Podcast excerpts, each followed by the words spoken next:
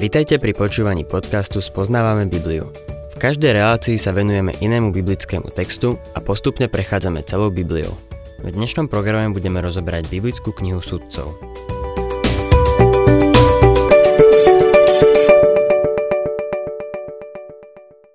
Milí poslucháči, Biblia vie byť niekedy veľmi priama.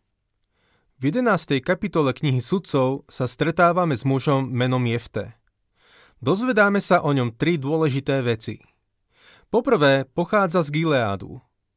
To druhou vecou je, že bol udatný hrdina, čo znamená, že mal skúsenosti z boja. A po tretie, bol synom prostitútky. Tento jeho pôvod zohráva dôležitú úlohu v jeho živote. Jefte vyrastal v dome svojho otca – keď však synovia vlastnej ženy dospeli, vyhnali ho z domu. Nechceli pripustiť, aby ich nevlastný brat dedil v dome ich otca. Jefteho matka, prostitútka, bola zrejme cudzinka a pohanka. Jefte každopádne nemal dobré východiskové podmienky pre svoj nový život mimo domova. Dal sa dokopy s nejakými ničomníkmi a stal sa vodcom bandy, s ktorou robívali prepady. Keď sa Amončania pustili do boja s Izraelitmi, situácia v Gileáde sa čoraz viac zhoršovala. Vtedy si starší mesta spomenuli na tohto odvážneho a kontroverzného bojovníka, ktorého predtým vyobcovali.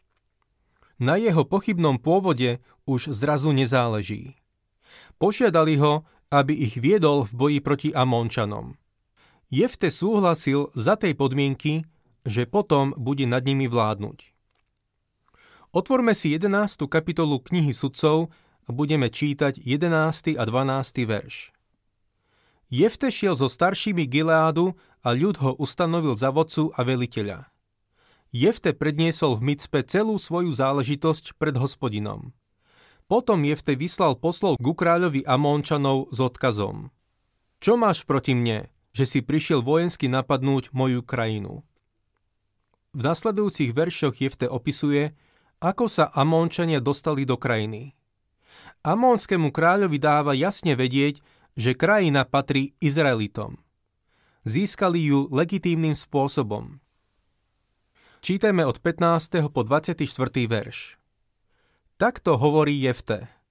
Izrael nevzal Amónčanom a Moabčanom ich územie. Keď tiahol Izrael z Egypta a šiel púšťou k Trstinovému moru a prišiel do Kadéša, Vtedy Izrael vyslal poslov Gedomskému kráľovi s odkazom. Chcel by som prejsť cez tvoju krajinu. Edomský kráľ však o tom nechcel ani počuť. Aj k Moabskému kráľovi vyslali poslov, no ani on im to nepovolil. Preto Izrael zostal v Kadéši. Potom šiel púšťou a obišiel územie Edomčanov a Moabčanov. Tak prišli do kraja východne od územia Moabčanov a utáborili sa za Arnónom, no nevstúpili na Moabské územie, lebo Arnón je hranicou Moabska. Potom Izrael poslal poslov gamorejskému kráľovi Sichónovi, kráľovi Chešbónu a požiadal ho. Chcel by som prejsť tvojou krajinou do našej. Sichon však nedôveroval tomu, že Izrael cez jeho územie len prejde. Zhromaždil všetok svoj ľud utáboril sa v Jachci a začal bojovať proti Izraelu. Hospodin, boh Izraela, však vydal Sichóna a všetok jeho ľud do rúk Izraela. Izrael ho porazil a obsadil celú krajinu Amorejčanov, ktorí tam bývali.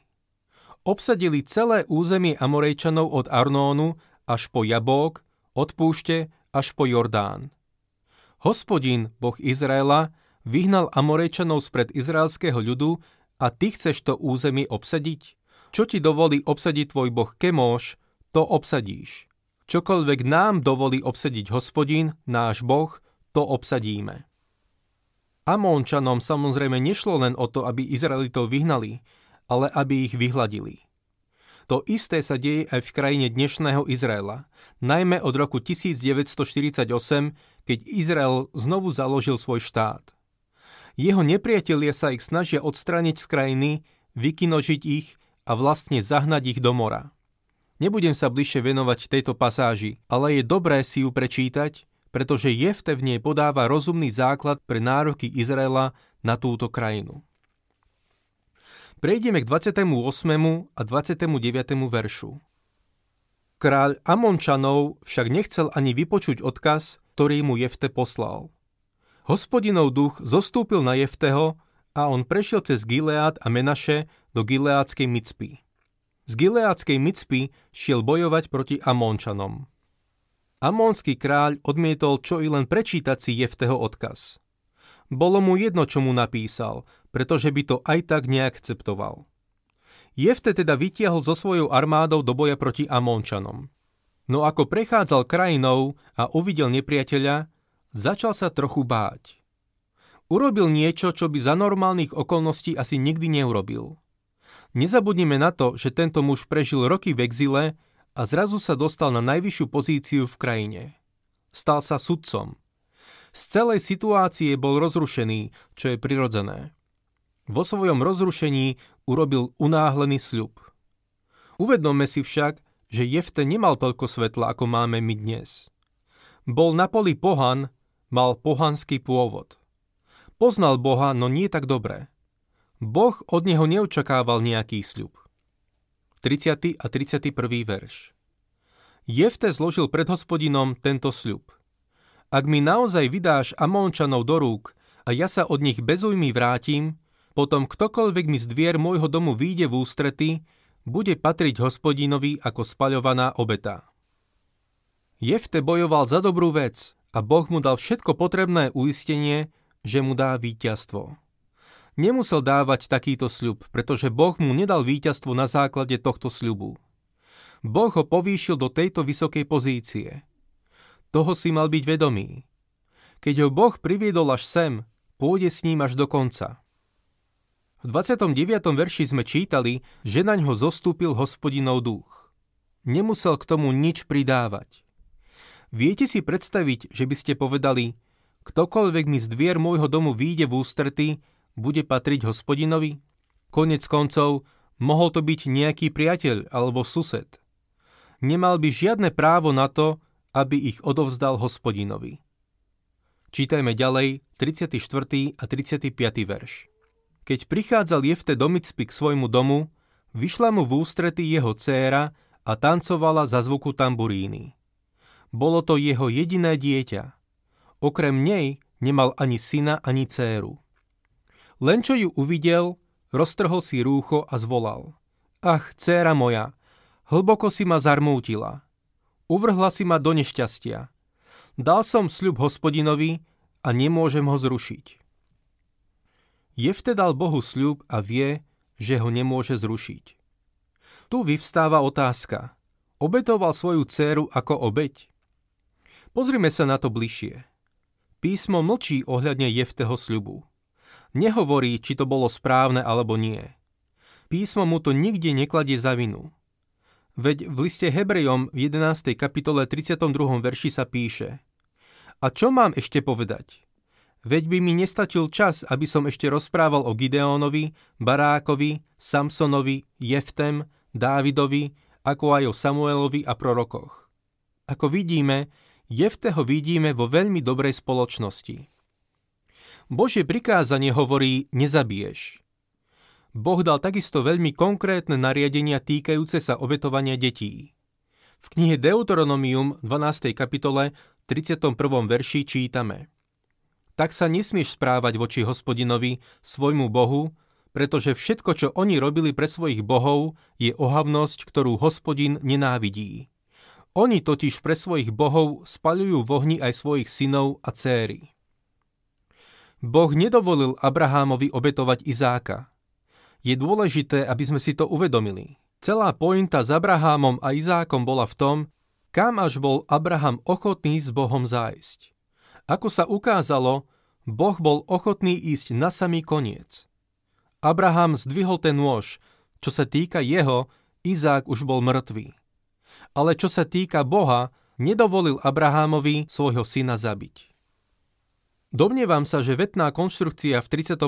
verši podmienuje jeho interpretáciu. Všimnime si, čo Jefte povedal. Ktokoľvek mi z dvier môjho domu výjde v ústrety, bude patriť hospodinovi ako spaľovaná obeta. Osobne si myslím, že pôvodný hebrejský text možno preložiť aj nasledovne.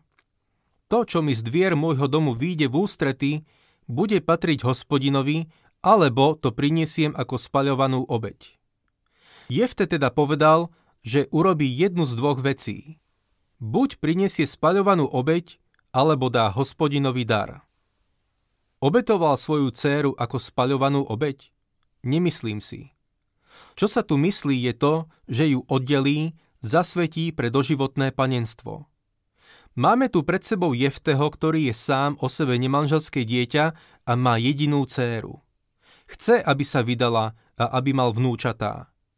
Ale naproti mu z dvier výjde dcéra a on ju odovzdá hospodinovi. To znamená, že sa nikdy nevydá. Možno si kladete otázku, myslíš to vážne? Si si istý? Nuž pozrime sa na to, čo povie to dievča. Sudcovia 11. kapitola, 36. verš. Ona mu odvetila. Oče môj, keď si dal hospodinovi sľub, splň ho, veď hospodin ti umožnil vypomstiť sa tvojim nepriateľom a mončanom. Jeho dcéra bola poslušná. Povedala, že spraví čokoľvek, čo slúbil hospodinovi. 37. verš. Potom otcovi povedala, Ušetri ma, doprej mi ešte dva mesiace. Odídem do hôr s priateľkami oplakávať svoje panenstvo. Je zrejme, že nepochopila jeho sľub tak, že by mala byť obetovaná ako spaľovaná obeď, ale že sa nevydá. S tým ide so svojimi priateľkami oplakávať svoje panenstvo. Nestane sa nevestou. Svoj život zasvetí hospodinovi. 38. až 40. verš. On jej povedal, choď. Prepustil ju na dva mesiace. Odišla teda so svojimi priateľkami a v horách oplakávala svoje panenstvo. Po dvoch mesiacoch sa vrátila k ocovi a on svoj sľub splnil. Ona muža nepoznala. Odvtedy je v Izraeli zvykom, že izraelské céry každoročne vychádzajú a 4 dní v roku oplakávajú céru Gileádovca Jefteho. Tieto verše hovoria o tom, že Jefteho dcéra sa nevydala. Namiesto toho svoj život zasvetila Bohu. Každý rok si 4 dní osobitným spôsobom pripomínali Jefteho dcéru. Úplne sa odovzdala pánovi a jeho službe. Nie je tu žiaden náznak toho, že by bola obetovaná ako spaľovaná obeď. Ľudia sa naťahujú kvôli tomuto textu celé roky. Kladú si otázku, a často ju kladú aj mne. Obetoval Jefte svoju dceru ako spaľovanú obeď? Nie, ale o to tu predsa nejde. Boh by mu ani nedovolil, aby ju obetoval.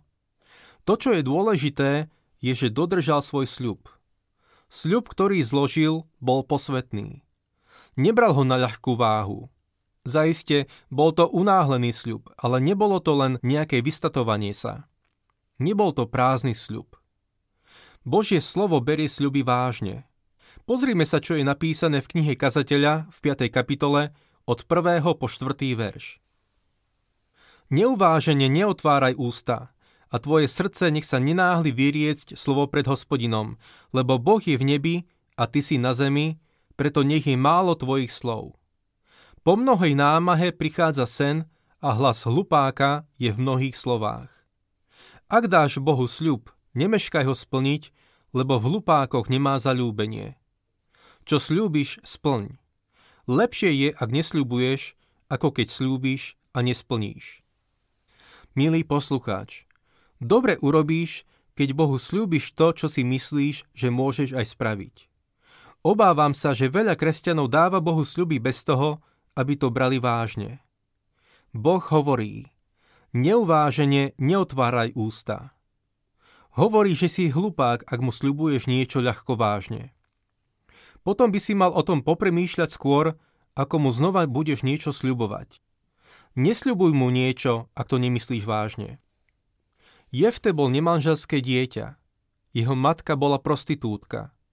Mal milú, krásnu dcéru a chcel, aby sa jedného dňa vydala.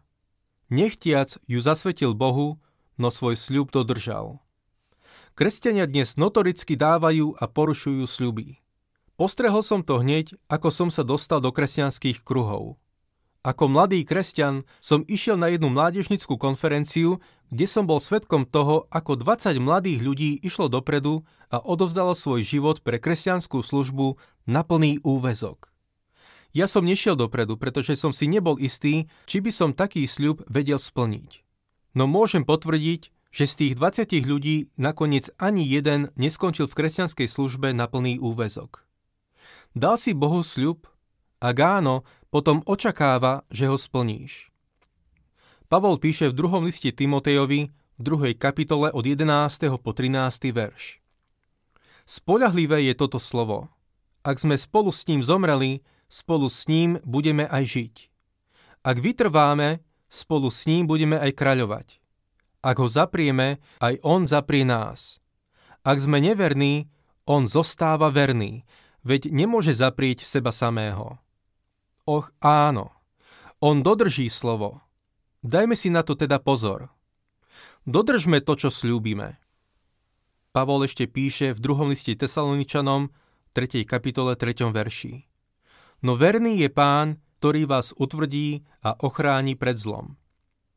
Aký sme len niekedy hlúpi, no vďaka Bohu, že on je verný. Mali by sme sa nechať poučiť Jeftého príbehom. Ak sa vám páči program Spoznávame Bibliu, budeme radi, ak ho odporúčite svojim známym a dáte like, alebo nás začnete sledovať na facebookovej stránke Spoznávame Bibliu. A ak vás niečo oslovilo alebo zaujalo, napíšte nám cez Facebook alebo na adresu spoznávame.bibliu zavinač gmail.com.